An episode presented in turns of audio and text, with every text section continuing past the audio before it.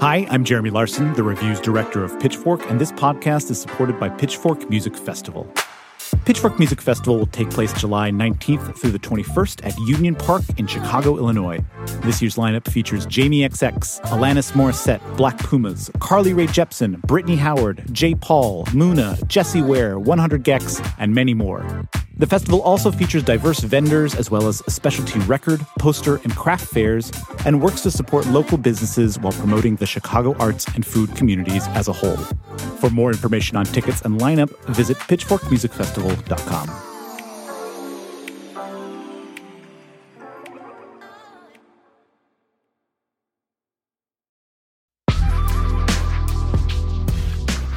This is the Pitchfork Review, the show about the musicians we're obsessed with and the albums you need to know right now. I'm Puja Patel, the editor in chief, and today we're going to talk about 2022 in rap.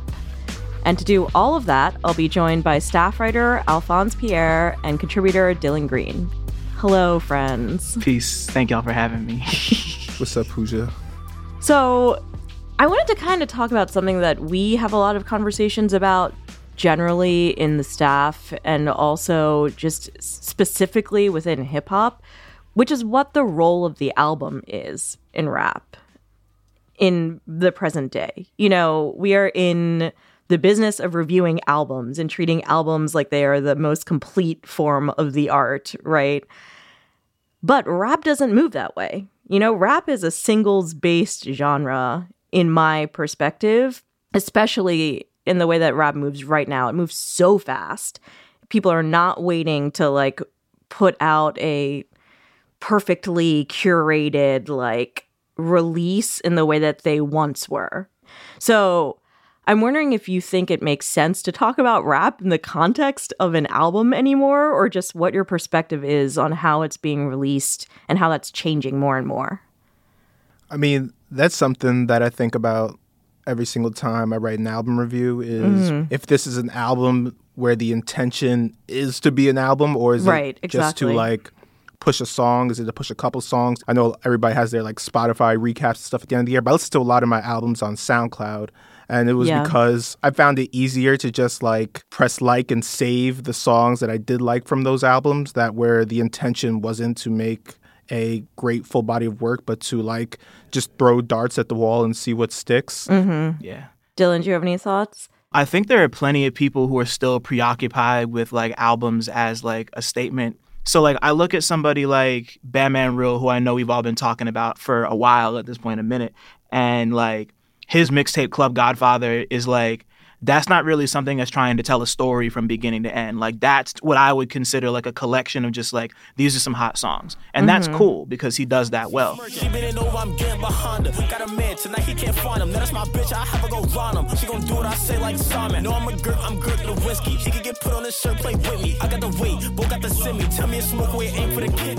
But then you look at somebody like Silk Money, and mm-hmm. his tape he just dropped. I don't give a fuck about this rap shit. I'm gonna just drop until I don't feel like it anymore. That's the whole title, by the way. that isn't like a Mr. Morale and the Big Steppers in terms of like this is the story of the project, but like that's something that's clearly meant to be like this is a complete project. All of these songs feed into a whole because right. like the whole thing is tied together by um Hollywood shuffle samples. Spent that government money on Zaza and OCBs. Ran about 50 G's and I did not get a PPP. Another nigga on the screen who was high got popped and rocked to sleep. Probably should have spent it on Glocks, but I caught me something to eat. This shit be clear as crystal. I think it's just kind of become like a choose what you make of it type of situation mm-hmm. where like there's less of an inclination for people to want to make albums, but that makes the people who are actually making statements I'm here. This is what I want to say. Totally. You know, we're kind of getting back to the. Um, can't believe I'm about to say this. We're getting back to the essence when things were just singles. you know, like. Dylan, you mentioned yeah. Mr. Morale and the Big Steppers, and I feel like every Kendrick Lamar release is inherently extremely highly anticipated, and there are outsized expectations of a Kendrick Lamar release which is, you know, ironic because this album addresses that head on, right? This album yeah. is devoted to talking about whether or not anyone should have expectations of Kendrick and what they can or can't be. You wrote about it for the site. You described it as everything, everywhere, all at once. Tell me about that album. Tell me about your sense of anticipation, your sense of expectation, and then how it landed when you heard it. Okay. so I was um I might have been one of the very, very, very few people who was kind of lukewarm on Damn. You are I one mean, of the you know- very few people. yeah. Like Alphonse on Beyonce, Dylan on Kendrick. you know don't get me wrong i liked damn but i wasn't like it, it just it just didn't stick with me the way i expected it to but like i was still excited about new kendrick because like how can you not be I culture to let y'all know what a nigga look like in a bulletproof rover. In my mama's sofa was a doodle popper, hair trigger, walk up closer. Ain't no photoshopping. Friends bipolar, grab you by your pockets. No option if you froze up. Always play the offense. Niggas going to work and selling work, late for work, working late, praying for work, but he on paperwork. My big thing with the heart part five was that like as technically astonishing as that song is that song is so tied to the video that it's difficult for me to really listen to it like Can you i listen to describe the, the video real quick? So the video is like Kendrick rapping in front of a red backdrop. And every once in a while, his face morphs into somebody else's, whether it's Will Smith or Kanye or uh, Nipsey Hussle. There might be somebody else, Jussie Smollett. Um, I think that's it. But just like Kendrick kind of taking on all these uh, all these people who were kind of like embroiled in some sort of controversy. The song like obliquely references those things when the person's face pops up, and because of that, I never want to go back and listen to the Heart Part Five all the way through without watching the video. You know. But like the tone of it really, I, I feel like the tone of it kind of prepared me to uh, get ready for Mr. Morale. Because then when I turned on Mr. Morale and ran the whole thing through one time, I was like, I'm really happy that Kendrick's in a place where he can be honest with himself, but I didn't need this. like, I'm happy you're going to therapy. I'm happy you're figuring this out. I'm happy you feel comfortable talking to us about your sex life, bro. Thank you. But like, it's uh, I didn't need this. I'm just I'm just tired of rich people talking about cancel culture. I'm just over it. And it's just like outside of maybe four songs, I haven't really gone back to it, you know? So wh- what you dislike about it is it the thorniness of it? Yeah, like he just sounds so grumpy. He sounds like he made it to the top of the mountain and he's extremely grumpy and he uh he kind of put himself in like the I'm the greatest of all time position. You know, like that's also a really big theme of this album. To be fair to him, everyone Yeah. else has also put him in the greatest That's of all time bucket. You know, he literally won a Pulitzer. Right.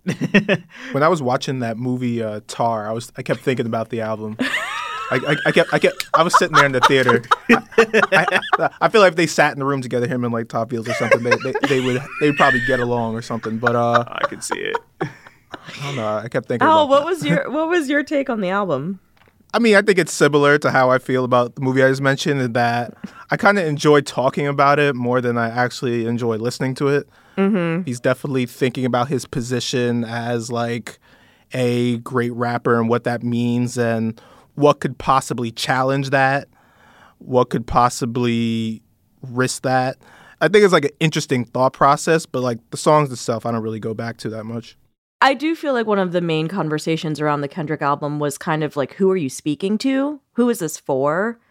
Especially with the Taylour Paige song. I think folks were kind of just like, I hear this and I hear you and I hear this expression, but like, who do you want to be hearing this? And I think that when you can't necessarily find that person, it's harder to make an album resonate. I swear I'm tired of these emotional ass, ungrateful ass bitches. Unstable ass, confrontational ass, dumb bitches. You wanna bring a nigga down, even when I'm trying to do right. We can go our separate ways right now. You can move on with your life. I Fuck you, swear nigga. You love a pity party. I won't show up. Always act like your shit don't stink. Motherfucker, grow up. Not gonna lie, that the Taylour Paige song is the one I played the most. I don't know why. It's like it's like very like theatery. Yeah, Uh-huh. It's full. It's but- full theater. It's full Yeah. theater. Yeah. Yeah. And even that idea, I feel like a lot of rappers, especially like the the extremely popular ones, were definitely interested in what they could and couldn't say. I mean, it was something I was thinking about with her loss mm-hmm. and a few of the punchlines on there that kind of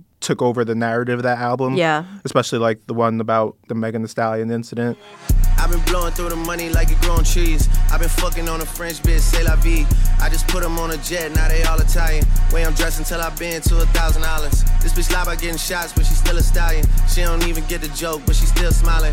Every night, late night, like I'm Jimmy Fallon. Crows shoot from anywhere, like you Ray Allen. I mean, Drake is somebody who is extremely intentional. Like everything he does is on purpose. So yeah. I know there's people that say, "Oh, it's a double entendre, whatever." Everything he does is extremely purposeful. So he's definitely thinking about what he can and can't say, or things that maybe have been not weighing on him. Like I know Dylan, you wrote about the Drum album and he has a reference to that and that kind of got like brushed under the rug a bit so he could have left it alone but he, he was definitely thinking about like what he could and couldn't say you know? There are people who think that he was talking about well i'm one of them that he was talking about ice spice one time. Mm-hmm. there's people i just saw a tiktok yesterday where somebody was breaking down how one lyric was about XXXTentacion too like mm-hmm. you're watching yeah. you're watching her lost lyric breakdown? It, it, it, popped up on my for you page bro. I didn't go looking for uh, it I can't, I can't relate to that. Let's talk about that album respectfully, who can care about Drake anymore? That's how I feel about Drake. He is still one of the most famous musicians, period. He like trumps Kendrick um, in streams and everything else. So I feel like there was, you know, Drake put out two albums this year. Honestly, Nevermind was over the summer. Her Loss was the one people got excited about because it was with 21 Savage, because Jimmy Cooks off Honestly Nevermind was like the only song that felt like right. it was like here this is a straight rap song on on a dance album. Yeah. And Her Loss to me was just like flat as hell. What was your take on that. Like, are should we ever be excited about a Drake project? I mean, we we can. I was kind of just more like not, not disappointed. Disappointed is too strong of a word, but just like disappointed's too strong of a word. I don't know. Disappointed makes it makes it sound like you're like finger wagging at him, but uh. but you you were right about Jimmy Cooks being the song. Like that was the song on Honestly Nevermind that, that went number one, and that was the only song on that album that was just like a straightforward, just typical Drake song. And even though I wasn't crazy about Honestly Nevermind, the the fact that Drake responded to the reaction to it like that by pretty much saying, "Oh, people like Jimmy Cooks, I'm going to make an album of songs right, right. pretty much exactly like it." It, it was just kind of just like left like a bad taste in my mouth. It kind of just felt like very like, "Oh, Netflix, this TV show worked, so we're gonna make 10 mm-hmm. more shows like it, like very like algorithmic. The album definitely felt like that. Mm-hmm. Like even 21 Savage's presence is not even that heavily felt on the album. It kind of feels thrown together and rushed. It's weird because yeah, like we're at a point where Drake's definitely he's past his peak I would say, and it's definitely all downhill from here in a lot of ways. J- j- Called it, Dylan. Like, Dylan Green calling it on the Pitchfork Pod. I, it's all downhill just, from I, here. I just can't see him getting any bigger than he is at this right. point. But but like the thing that really interested me about both these albums is that like I really enjoyed Honestly Nevermind. um, mm. Mainly because it's just like so different from anything he's ever done. And the stuff across Honestly Nevermind and Her Loss that really resonated with me was the stuff that was different. You know, like Massive was one of my favorite songs of the year. Mm-hmm. I was alone, I was alone in this world, and I needed people. I know my funeral don't be lit, cause how I treated people. I don't wanna go, I don't wanna like it sounds like Kia Sedona commercial music and I love it. I love that's my whole steez when it comes to dance music and all that stuff. And even like uh, the stuff that resonated with me on her loss. Yeah, can you call out a song for me that was doing it for you on her loss?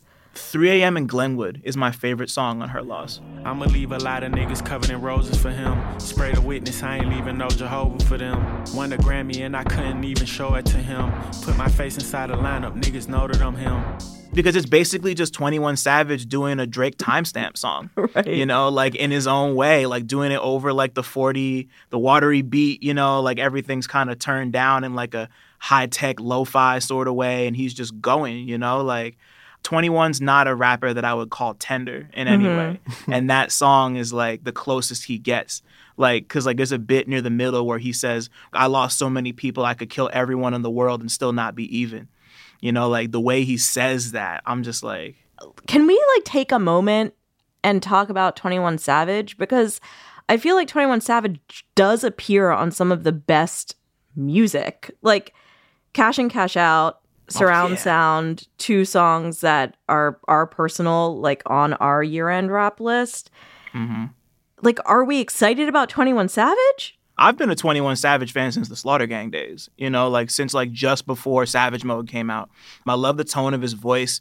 He's also like incredibly funny. Like to mm. me, he's been like to, to me, he's been one of the funniest rappers working. You know, like just like whether it's just him being deadpan or just like him like making like an honest to goodness joke. Like he's just, it's really hard to sound like you don't care, but have your music come across like you do. Right. For me, I don't think I like check that heavily for 21 Savage music right now. Mm-hmm. I mean, mm-hmm. I feel like there are a lot of rappers in Atlanta who have maybe been either affiliated with him or slightly influenced by him that I feel are more exciting to me, like whether that be somebody like Young Nudy or mm-hmm. even there was a newer rapper this year in Atlanta who dropped a mixtape a couple weeks ago named Baby Drill, and his voice is different than Twenty One Savage. That's a little bit higher pitched, but the beats they're definitely like in the mold of like that like eerie savage mode mm-hmm. sound mm-hmm. where everything sounds like you know like the horror movie where the floor is creaking. Mm-hmm. Yeah. Fuck a Gen 5, I got 40, nigga. Fuck a five, five, put them on two, nigga. Put them on the white tee, thinking I'm a psychic. Hanging with some niggas, they be taking pistols. I, I definitely feel like he's had a good influence on the sound of Atlanta rap, but the rappers who are using that influence are, I feel, are making more interesting music than him right now. Well, we we have. I mean, that touches on something that we spend a lot of time talking about, which is like the younger or rising class of musicians who are influencing the bigger leagues. And when we were talking about honestly, never mind. Dylan, bless you for loving that album. I would rather just listen to an actual dance record. Uh, but also fair. but with that said, there, you know, Drake is a master of taking a sound that is very, very popular regionally, pulling it into one of his songs and making that the hit of his album, yeah, right? He's a wave surfer for sure. Yeah. And for, I mean, we've seen it with Wizkid, we saw it with like Bounce, we saw it with Big Baby Drum.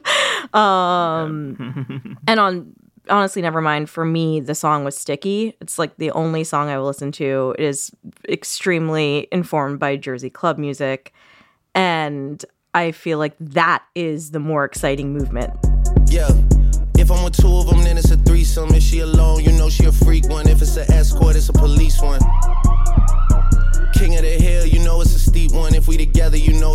know it's a back in the ocean you go it's a it's a deep one that's a use of drake to me is he pulls out a tiny bit of something that is a way for people to explore something much more interesting. I mean, Dylan, you are a Jersey kid. Al, you've done some reporting on the Jersey club scene and the Jersey rap scene. I would love to just talk about that some more. Like, tell me what's going on there. So, like, a Jersey club beat, or really just like a club beat in particular, is just like really, really high speed tempo usually backed by some kind of sample and a very very specific drum pattern. It's just like a one two one two three one like that's that's club music you know? Like naturally that makes it really really difficult to rap over. You mm-hmm. got to be skilled to catch a beat that fast. So to see so many people kind of grasping onto that right now is you know just like impressive in the sense that like damn like you can like you can like breathe like that like you mm-hmm. know and mm-hmm. not have it not sound winded after, you know? It's like a triathlon, like watching someone make it to the other side and be like, damn, like you did that truly. Like, truly, you know, like truly. I love that. yeah, I think in this new iteration of club rap, because there has been rappers or artists who have rapped over club beats before. The artist that Dylan pointed out before was Bandmanrill, who I first started noticing about last year, and he's from Newark. And he was rapping over like even faster than usual like club beats because the his main producer Mcvertt, a producer from that area in Newark of this crew called Project X, was making beats that were at like 170, 180 BPM which like I remember when I was talking to DJ Jayhood, an important figure in Jersey Shout Club. out to Jayhood. Uh, he was talking about how his sweet spot for BPM was like around like 145 or something like that. So what these younger producers like Mcvertt were doing were even like almost too fast for him. He was like, they're kind of going crazy. But what Bandmanrill did was that he kind of merged a drill scene that was getting popular in Jersey where they were using like fast kind of loud barking almost flows that were very inspired by the drill scene happening in New York with these club beats and it kind of took off from there. She been it over, I dive in that water. Shorty a baddie, I flew from Florida. Calling me daddy, that Lotus my daughter. That bitch she foreign, she from across the border. That bitch she bad, she gulling me now. I beat it right up while we bust on order. Get to a bag, that pack in the mail. Bro, my phone said he need him a new one. I am really excited to talk some more about all of this and some other local scenes and regional stuff that you've been into, and we'll do that right after the break.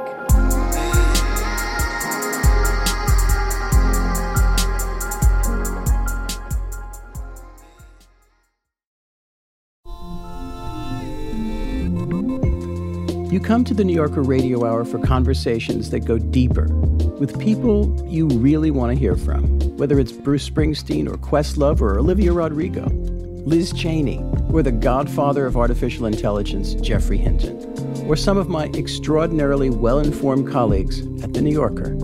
So join us every week on the New Yorker Radio Hour, wherever you listen to podcasts.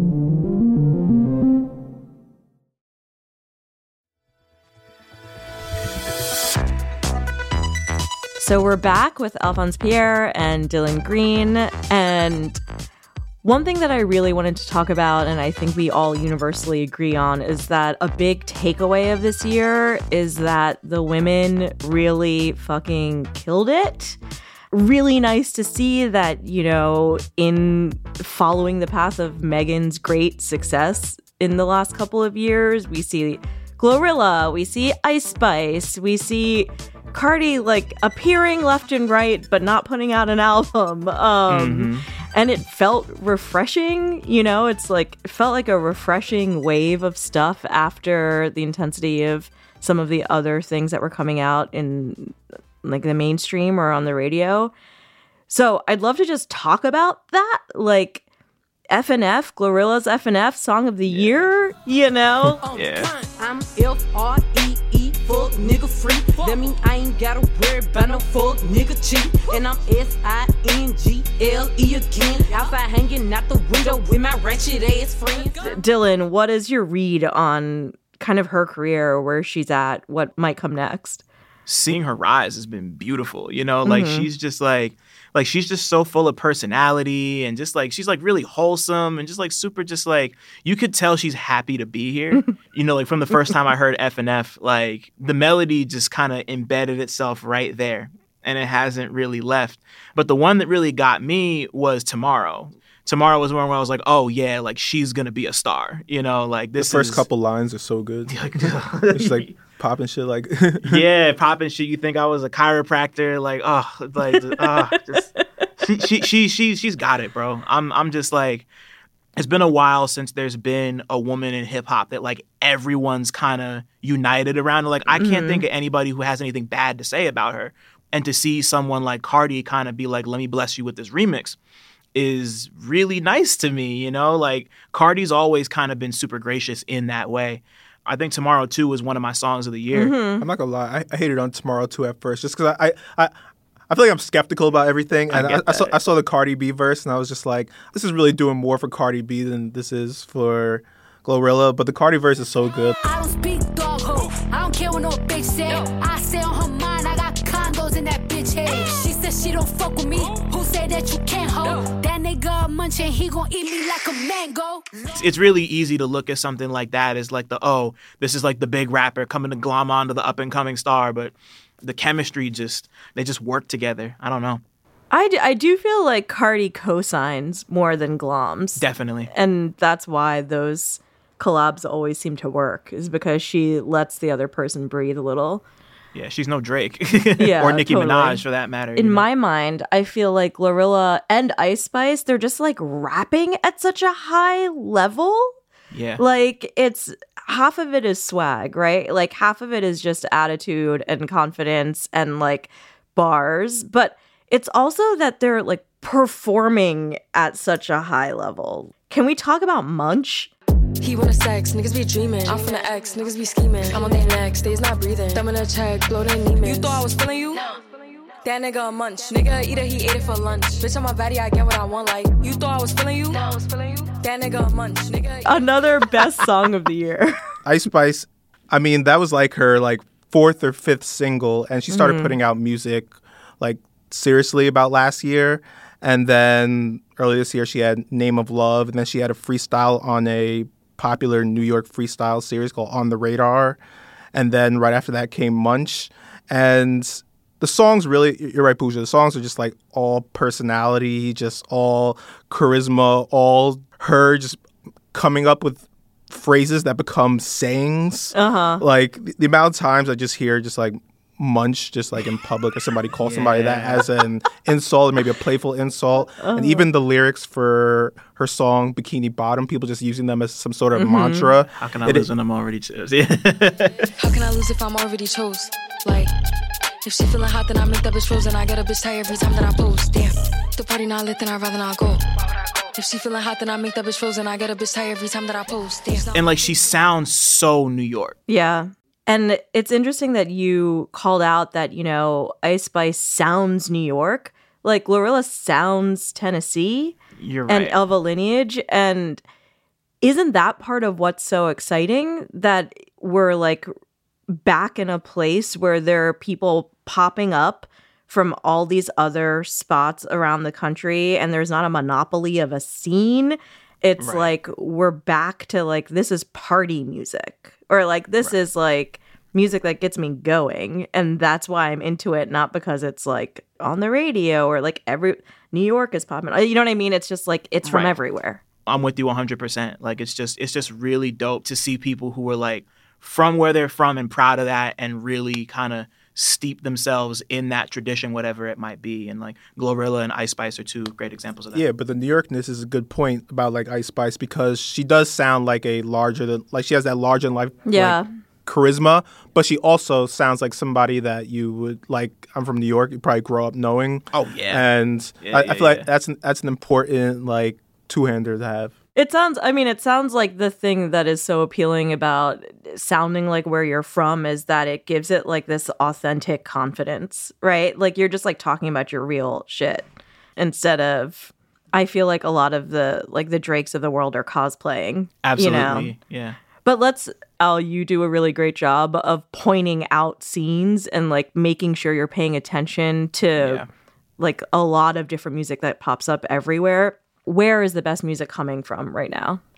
I mean, Milwaukee was definitely a scene that I heavily paid attention to this year. Like, I Mhm. wrote about it multiple times. There were there were notable mixtapes, like there was Marijuana XO and Joe Pablo's Window Service. phones, it ain't nothing. Call me when you get yourself together. If you got high, if I got high, we can split whatever. And if I got it, then you got it. We in this shit forever. Get on his ass if he slacking, but it's for the better. Get on I came out like around Christmas time last year, so I started counting for this year, and it basically is them like shit talking, talking about just like cooking drugs and being brothers, and, and just about like their brotherly bond or whatever.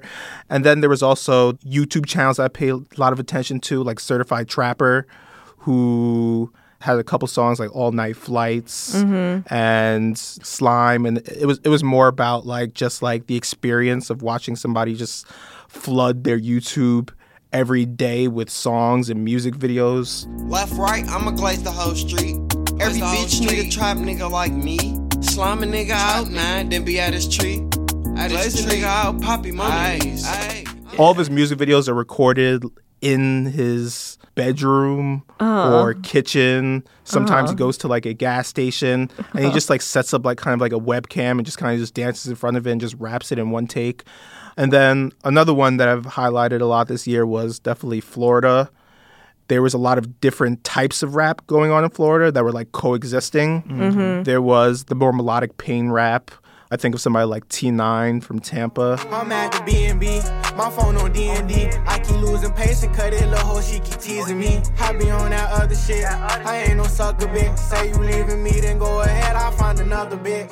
There were the influence of Detroit, of like the Michigan rap beats, mm-hmm. and the connection between those two places is that the Detroit beats tend to be a little bit of a faster pace than a, a, traditional like rap beat.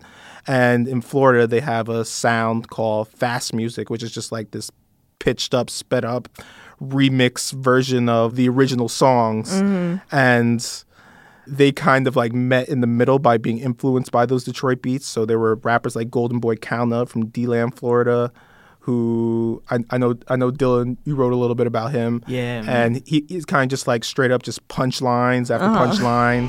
Busting down the peas and cooking dope on with the street niggas. I just got 200 peas, I'ma eat with. On my mom, I got like 30 plugs. I don't need niggas. Put off in that bit, finna leave niggas. Then there was even like scenes in Florida that were influenced by drill music. You have the scene in Jacksonville.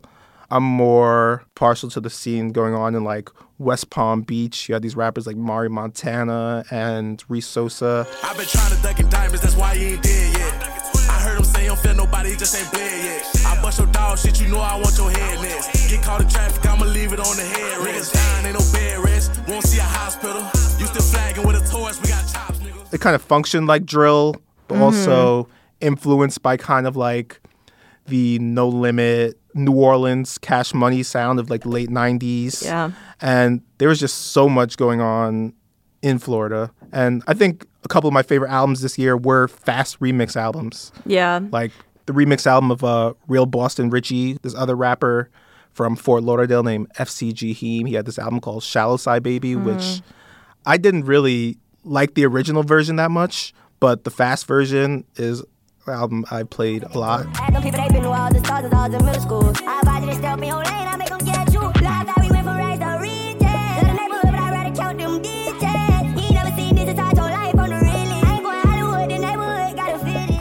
What do you think the thing is? Why is everyone trying to get so crazy fast? I mean, people want to dance to music. I mean, even even like drill in New York, people want to dance to mm-hmm. music, even if what they're saying doesn't really make you want to dance. Yeah, because it's a lot of times like brutal or violent or like dark, but they do want to dance to these sounds. You know, how do you handle the dissonance of what you were just talking about, Al, which was like you want to dance, right? And it's like this really emphatically moving music, right? Like it like shakes you to your core and that's like what moves you. And at the same time there are elements of it that are dark, like deeply dark. How do you handle those two things at once? You know, either as a critic or as a listener. Drill has become a pretty broad term. Yeah. Just because totally. there are so many offshoots of it. You know, I mean, from the beginning of the year, you had the Eric Adams press conference where he's talking about drill music yeah. and he's saying that, you know, I want to get drill banned or yeah. taken off YouTube or whatever.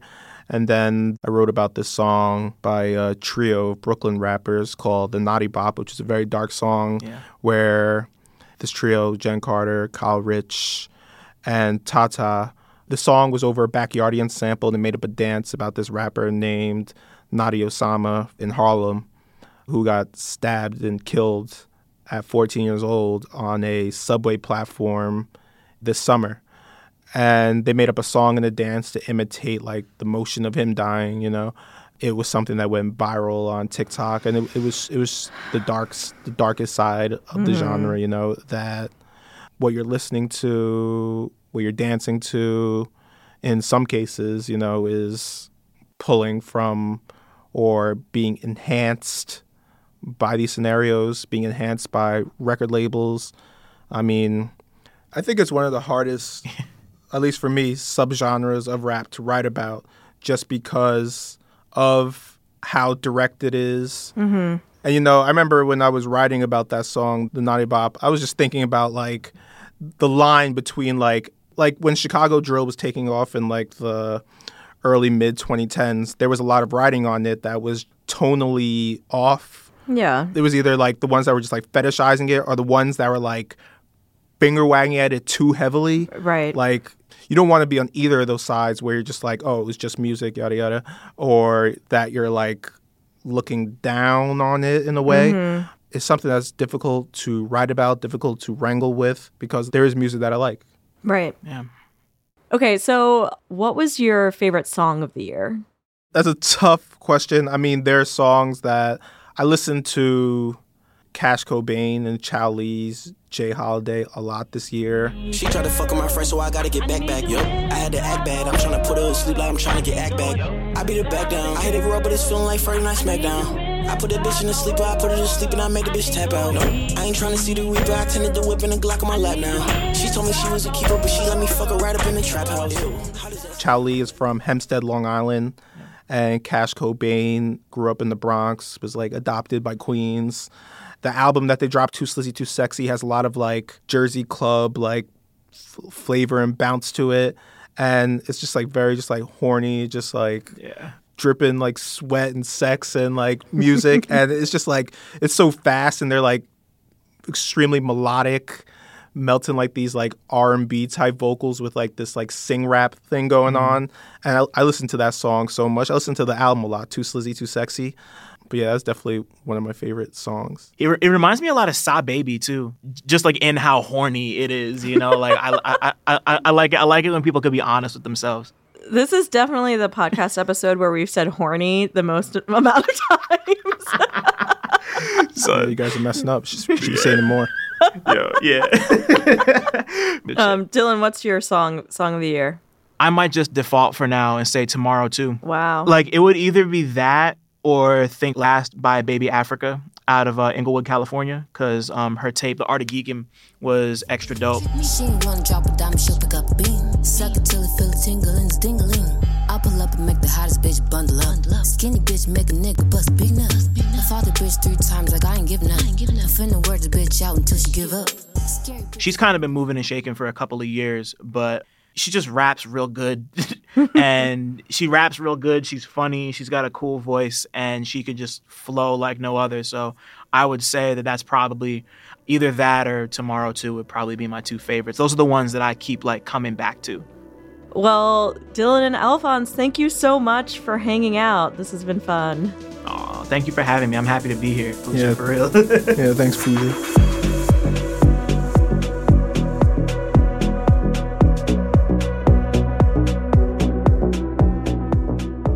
The Pitchfork Review is a production of Conde Nast. Thanks to Alphonse Pierre and Dylan Green. You can read their writing on Kendrick, Drake, the Jersey Club scene, and much more at pitchfork.com. Catherine Fenolosa at Rococo Punch is our senior producer. James Trout at Rococo Punch is our technical producer. Ryan Dombal is our showrunner. Jessica Gramuglia is our music supervisor. I'm Puja Patel. Thanks for listening.